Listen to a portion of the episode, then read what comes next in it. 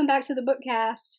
I am D.L. White, Atlanta based author of romantic fiction featuring Black men and women, and the Bookcast is my audio platform for reading short works and my new release, The Never List. And we are um, at uh, episode 12, I believe, um, reading the last two chapters. We have actually the last chapter of the book and a sweet, sweet epilogue, which I'm really excited to get to. Let me just say it one more time. You can pick up this book in ebook and paperback at booksbydlwhite.com slash books. You, of course, can pick up the podcast at any podcast catcher that you uh, that you like to listen to. If there's one that you like to listen to, and you can't pick up the bookcast, let me know. I'll do my best to upload it there.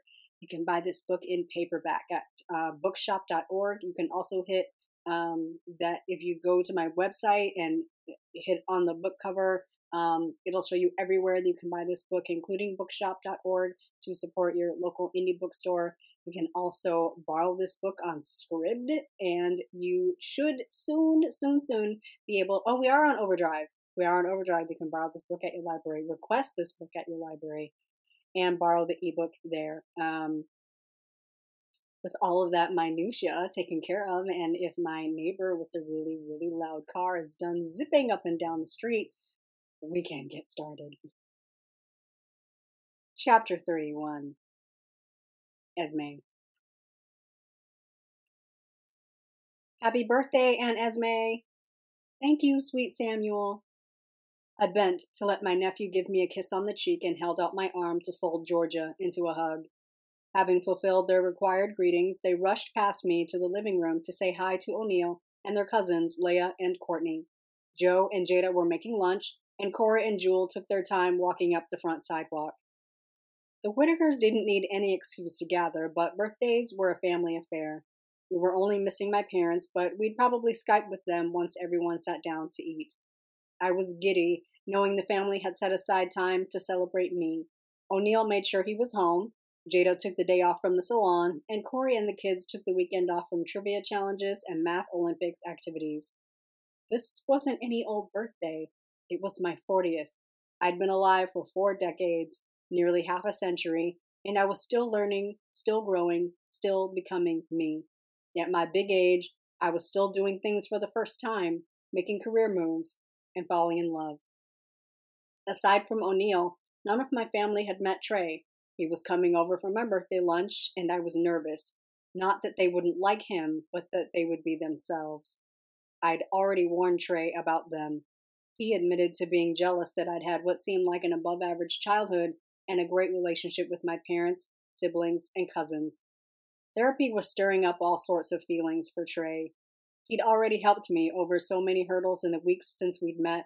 The least that I could do was lay next to him in a dewy, postcoital heap and listen to him process the thoughts that kept him awake at night.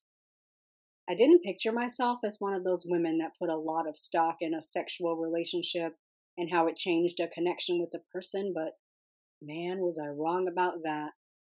The instant that I crossed that line with Trey, so much changed for me. I wanted more, needed more, and felt that I deserved more. And right there with me was a man willing to give me more. I wouldn't be true to myself if I didn't give him a chance to give me more. Jewel and Corey had just made it into the house when Trey's Acadia pulled into the driveway behind Corey's Jeep. I rushed out of the front door and down the sidewalk and shot my arms up and out to pull him into a hug.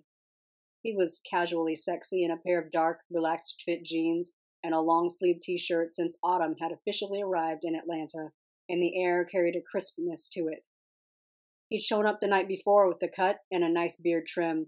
Now he had a fresh face and appeared well rested, though I knew full well that he was not. Neither was I. Hey, girl, he said, his mouth muffled against my shoulder, squeezing me as I squeezed him back. He lifted his head, and I turned mine. Our lips met in a long, sweet kiss that left both of us groaning. I finally pulled back, smoothing my arms down the soft cotton of his shirt until I felt his hands in mine. Hi, it's good to see you. Back at you. He brushed a thumb across my cheek, then leaned in for another kiss. It's almost like I didn't just leave here a few hours ago. I giggled aloud at us earlier that morning, trying to get in a few minutes of what we thought was quiet sex before he had to leave to meet his parents and sister for breakfast. After I walked him to the door, I went back upstairs to find O'Neill standing in the middle of the hall, pulling earbuds from his ears. Look here, cousin, said O'Neill, his voice gritty from sleep. I need some kind of warning if y'all are gonna fuck like sailors on shore leave before sunrise. You know what, O'Neill? I have a lot of time to make up for. If Trey's vehicle is in the driveway, we're gonna fuck like sailors on shore leave whenever we like. I marched past him into my bedroom and shut the door in his face. Are you ready for this? I asked Trey. I've already met O'Neill. How much worse could they be?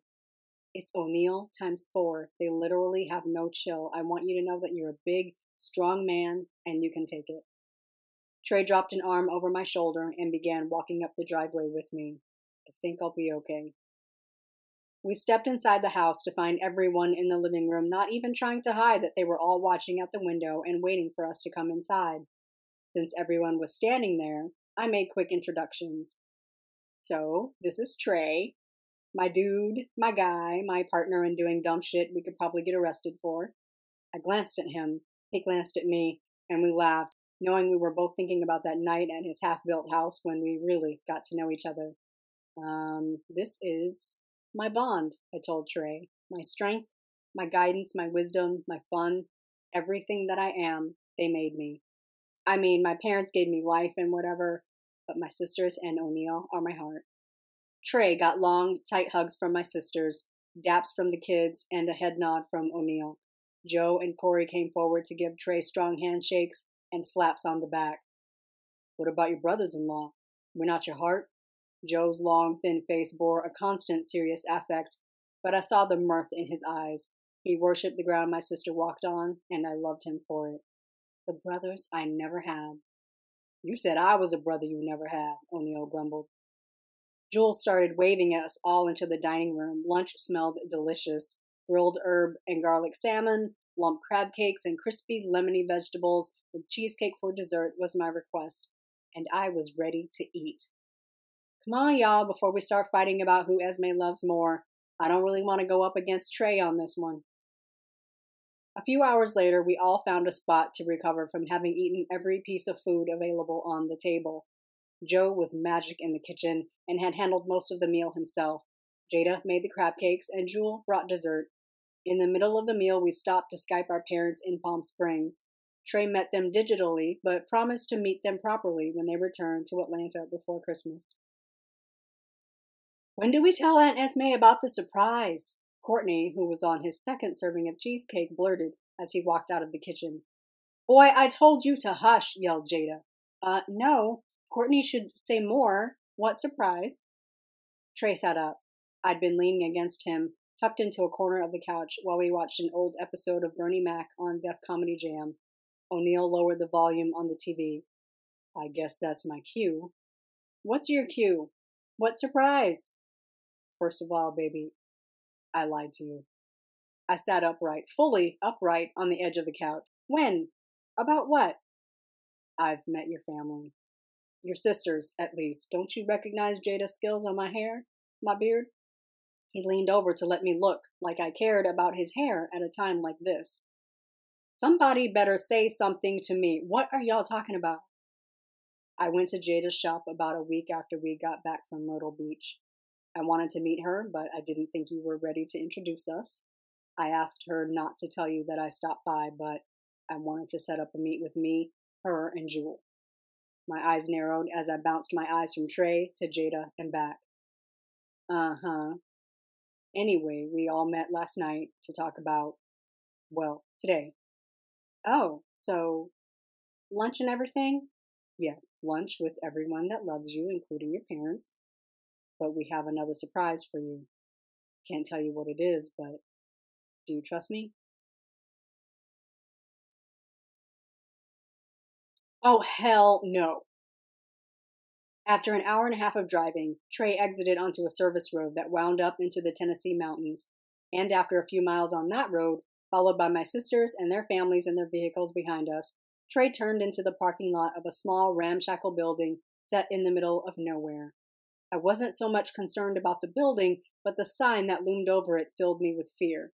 Adventuresome, balloon ride, bungee jumping, zip lining. What do you mean, hell no? Exactly what the fuck I said, Trey. Hell no.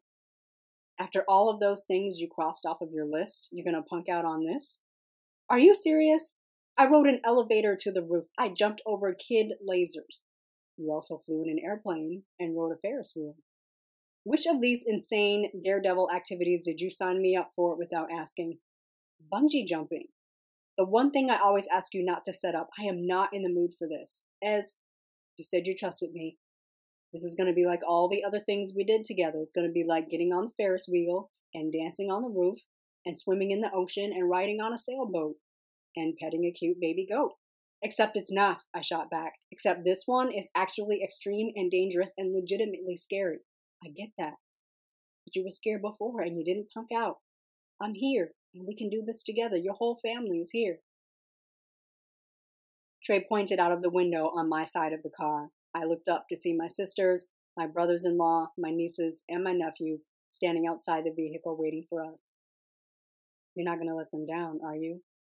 So you told them I was going to do this. I told them that I was bringing you here and that not doing it was going to be your choice, but I would be here to do it with you if you chose to. And did they tell you that I would cuss you out because you're out of your fucking mind and you need to turn this vehicle around and drive me back home? Yes, they did. And I told them that my girl was a badass that would eat this bungee jump for lunch. I glared. How dare you bring up badass Esme when you want me to do some fuck shit like jump off a bridge? You know what, Ez? Remember when we went for breakfast and I asked you about your list and you said that you were going to finish with or without me? Back when you didn't encourage me to jump off a bridge? I got a little twinge in my chest when you said with or without me. I felt a way about you doing something that terrifies you or gives you a second thought without somebody there to support you, hype you up, tell you that you can do this shit, somebody by your side to show you that I care about you and that I'm always going to be here for you. So you brought me here to do a thing I would never do. Trey reached across the console for my hand. For some reason, I let him weave his fingers between mine instead of reaching for the steering wheel to drive me home. You haven't finished your list, Ez, he said, his tone much softer than before. Number three on your never list was be daring. You remember? Would you really never let us be joined together, step out there together, jump together? Never? I had hoped that he wouldn't notice I had one last adventure to complete. I had already accomplished so much above and beyond the list, it was no longer meaningful to me, so much so that I'd already put it in a scrapbook where I'd probably not see it again. Trey as I'm doing this. Your family is doing this. Are you going to sit in this truck and watch us do it? Or are you going to put away everything you were afraid of? Let us surround and support you. Step out with us and conquer this one little thing I fully resent you calling it this one little thing. It is literally jumping off a bridge with me. You want us to die together then? Baby, I've got you. Have I not had you this whole time? Everything on your list that you've had to do, I've helped you, right? I almost laughed out loud. I knew what he thought he was doing, planning this event and inviting my family, knowing that I'd probably work up the nerve to just do this. Was I actually thinking about it? Sneaky motherfucker. I know you're scared, baby. Actually, I know you're terrified. Your sisters said you would probably punch me in the forehead, and I'm not a huge fan of jumping off a bridge, but why don't we both be brave and give it a try? Why don't we walk up there and check it out? Why don't we let them strap us into the tandem harness? Why don't we keep putting one foot in front of the other because we're both scared as shit but life after will be so much better than it was before the jump.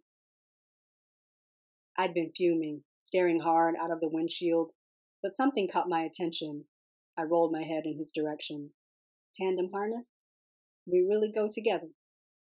I don't want to do this without you. I don't want you to do this without me. We aren't talking about bungee jumping right now, are we? He shrugged. We could be talking about several things, Esme, but let's handle one thing at a time. I'm getting out. In about five minutes, we're headed to the bridge. I'll let you decide if you're coming or not. Trey pulled the latch to his door and stepped out. The door thumped closed behind him. I watched him walk around the front of the vehicle and greet my family. I sat in the stuffy vehicle, watching him get along so easily and effortlessly with the people that I loved that loved me back. And I could admit to myself now that Trey belonged in that group. I sucked in a deep breath, my chest barreling with the intake to my lungs. Trembling, I reached for the latch, but the door popped open before I even touched it. Trey held out a hand. You coming? Yes, I'm coming, I answered with a thick tongue to loud, rowdy cheers. I let Trey help me from the truck. The door slammed shut behind me, and then we were walking hand in hand toward the entrance to check in. Was I terrified? Absolutely. Did I think any of these people around me, behind me, would let me fail? Absolutely not.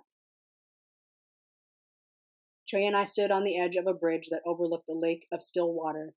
Toe to toe, we faced each other, strapped tightly into a tandem body harness. Our jump master passed back and forth, giving instructions, checking each team's harness, and collecting the waivers we had to sign before jumping. Now he gave last minute instructions. Lead with your head. Your head should be the first thing that leaves the platform.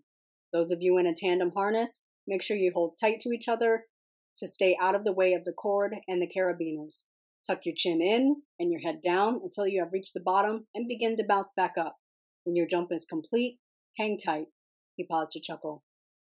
We will pull you back up to the bridge. At that point, you can jump again if you like. Some of our customers like to try one facing front and then one jumping backward.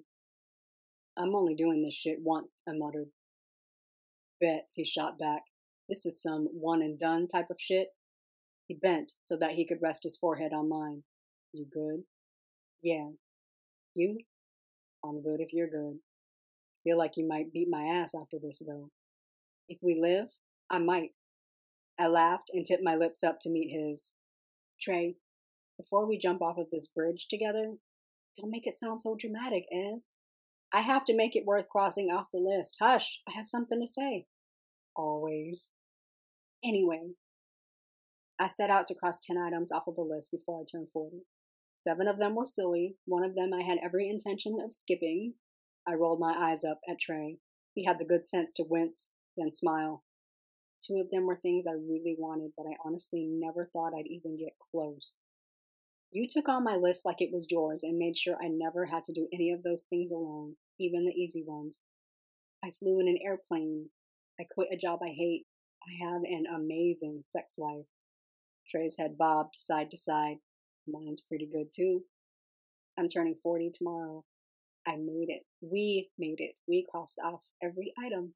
Sure did, including number one. Trey's grin spread across his face like wildfire. Yeah?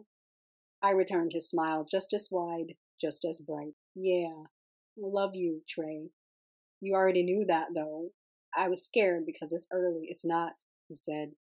I almost cried, watching his eyes gloss over. He said, by your 40th birthday, and here we are. It's right on time. I love you too.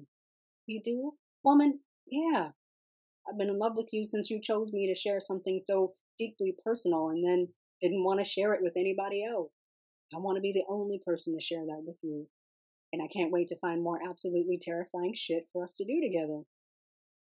Can we make this the last time we jump off a bridge? We can definitely make that a rule. But, um, what do you say we get this over with? I nodded, then closed my eyes and tucked my head into his chest. I tightened my arms around him and stepped even closer. Trey's arms closed and locked around me. I heard his voice in my ear and fought back the tremble that wanted to climb up my legs. I was with Trey and my family. They would never let anything happen to me. I loved them. I loved him. I was safe. Okay, baby. Here we go. Three, two.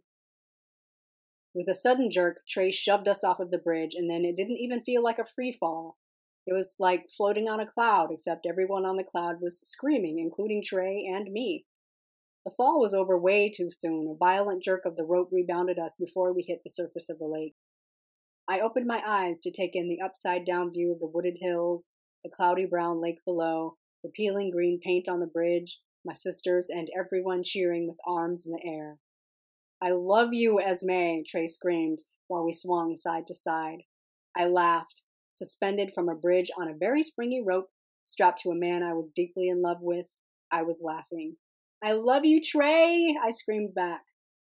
We had nothing but time until the jump master pulled us up, so we spent it lip locked in a fiery kiss that gave me every indication of how the impending evening would go.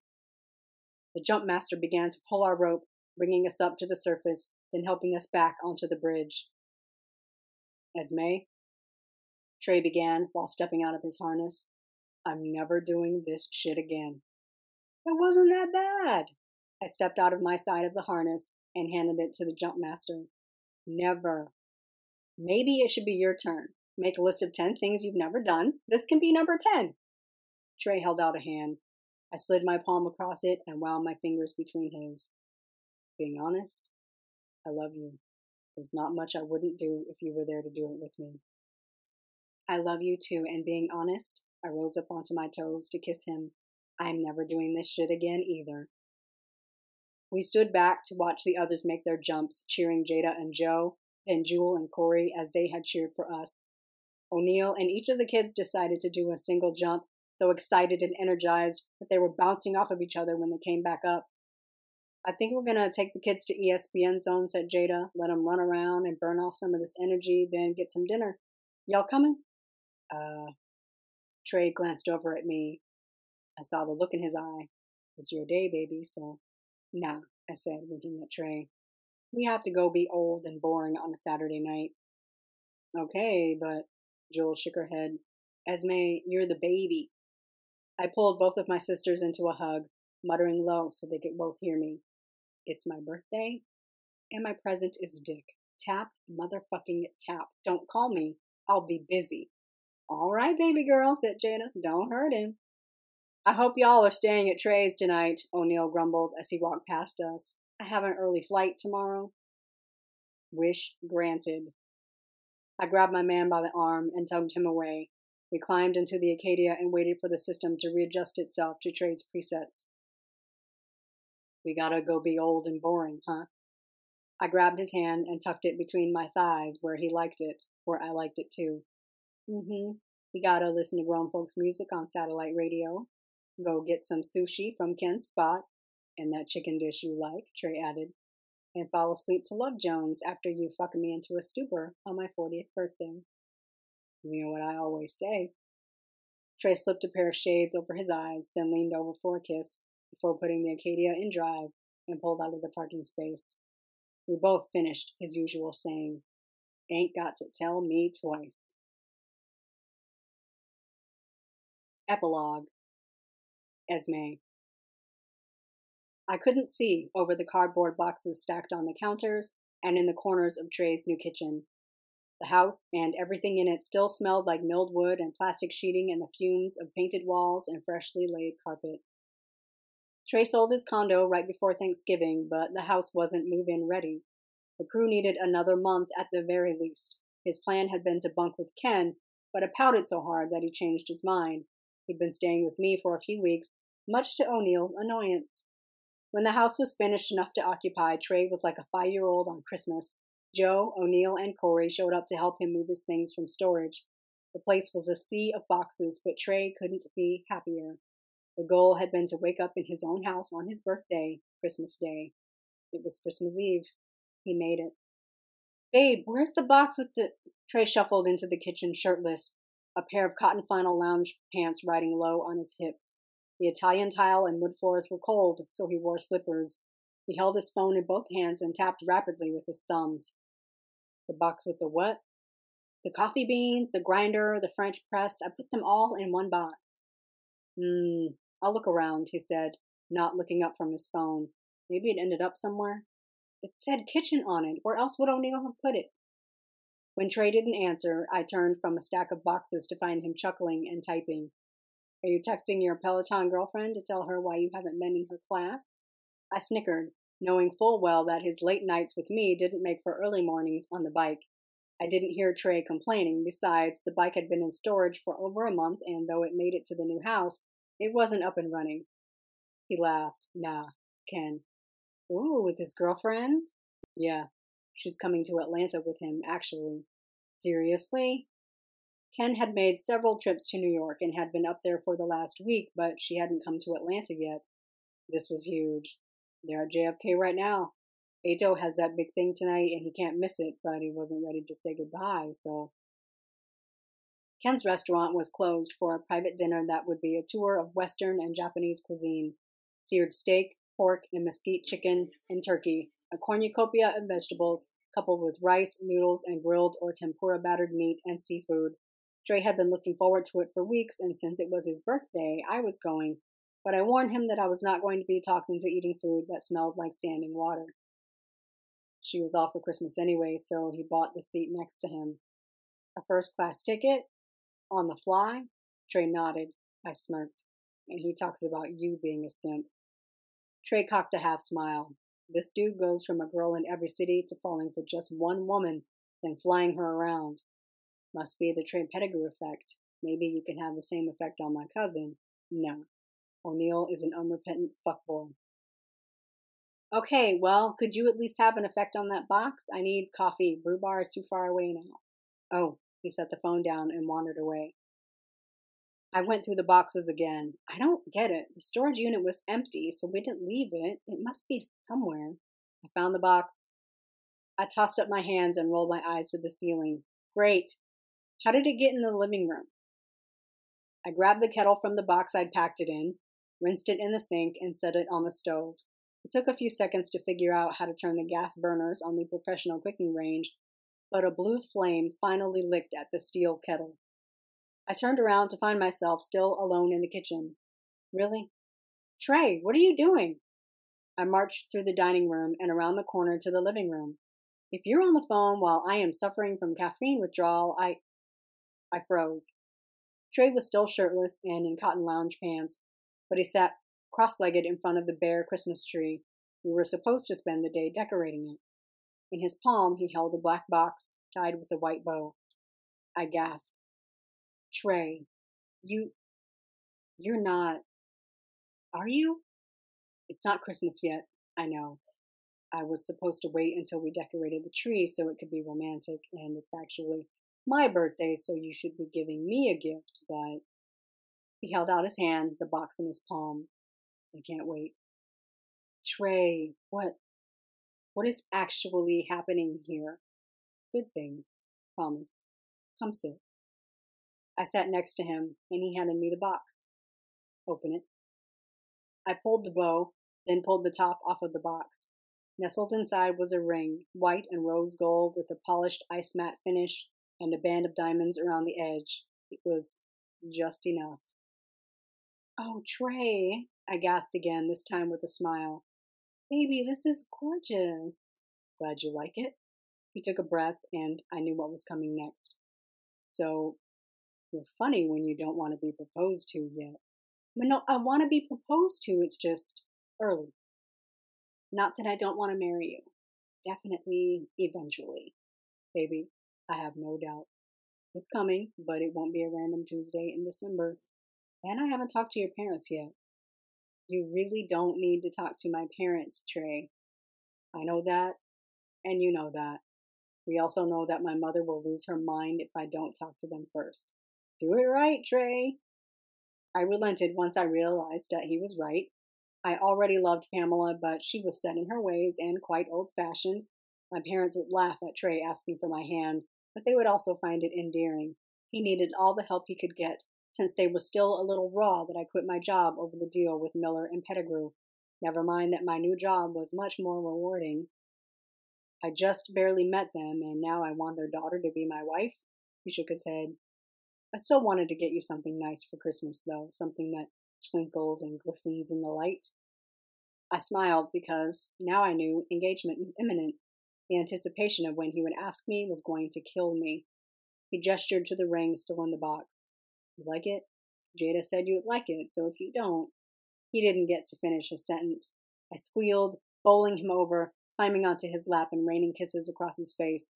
When I pulled back, we were both grinning like idiots and overheated. Let's put it on. Then I can watch you overuse that hand all day, waving it around like you women do. He pulled the ring from the box, then slid it onto my finger. The fit was perfect, nice and snug. I held my hand aloft and took in the view. Jada did a great job. I love it so much. I love you so much. He leaned in to press his lips against mine. Oh, he pointed to the box that was clearly marked kitchen, coffee stuff, tucked behind the tree. There's that box that I hid from you so you'd come find me. Oh, thank God, I said as the kettle began to whistle. I climbed off of his lap. I'll make the coffee. You can watch this ring twinkle and glisten in the light. Trey followed me to the kitchen, then set the box on the counter and unpacked it. I took the press and set it on the counter. He pulled out a few bags of beans and the grinder, already measuring enough for both of us to have coffee. I poured hot water into the carafe and attached the lid. I had to wait for the coffee to brew before pressing the plunger anyway, so I turned, leaning a hip against the counter. Trey did the same across the kitchen, crossing one leg over the other. Well, O'Neill, y'all are fucking too loud. Whitaker will be happy that you'll be living here eventually. I giggled. I think he regrets telling me that I should check you out. O'Neill wanted you to check me out? That night when you brought my wallet to me and I ran you off? After I said you had to stick up your ass? He clicked his tongue and glanced, wistful, into the chandelier. That was such a romantic night for us. Hmm, something about how I reacted to you. He knew. Everybody knew. They kept working at it until I saw it too, and then I couldn't stop thinking about you. Girl, same. He shuffled across the kitchen to stand in front of me, slid his arms around me. Now here we are. Here we are, I said to him, tipping my face up for a soft, lingering kiss. So, about when will we be where we are? Where we are being this house. I laughed. When am I moving in? You don't want to live in your own house by yourself for a while? His face folded in utter disgust. No. We've spent every night together for the past three months. I've been living with you for the past three weeks. Hell no. I do not want to live here by myself for a while. I want my girl here with me. Need badass Esme here. You know I like it when you call me that. Trey shrugged his shoulders. I won't push, but I had a key made. It's at the bottom of that box the ring was in. Use it when you're ready, but as far as I'm concerned, this place is ours. I I had to close my eyes and breathe, otherwise I'd cry. I will go pack my shit right now. I'm serious.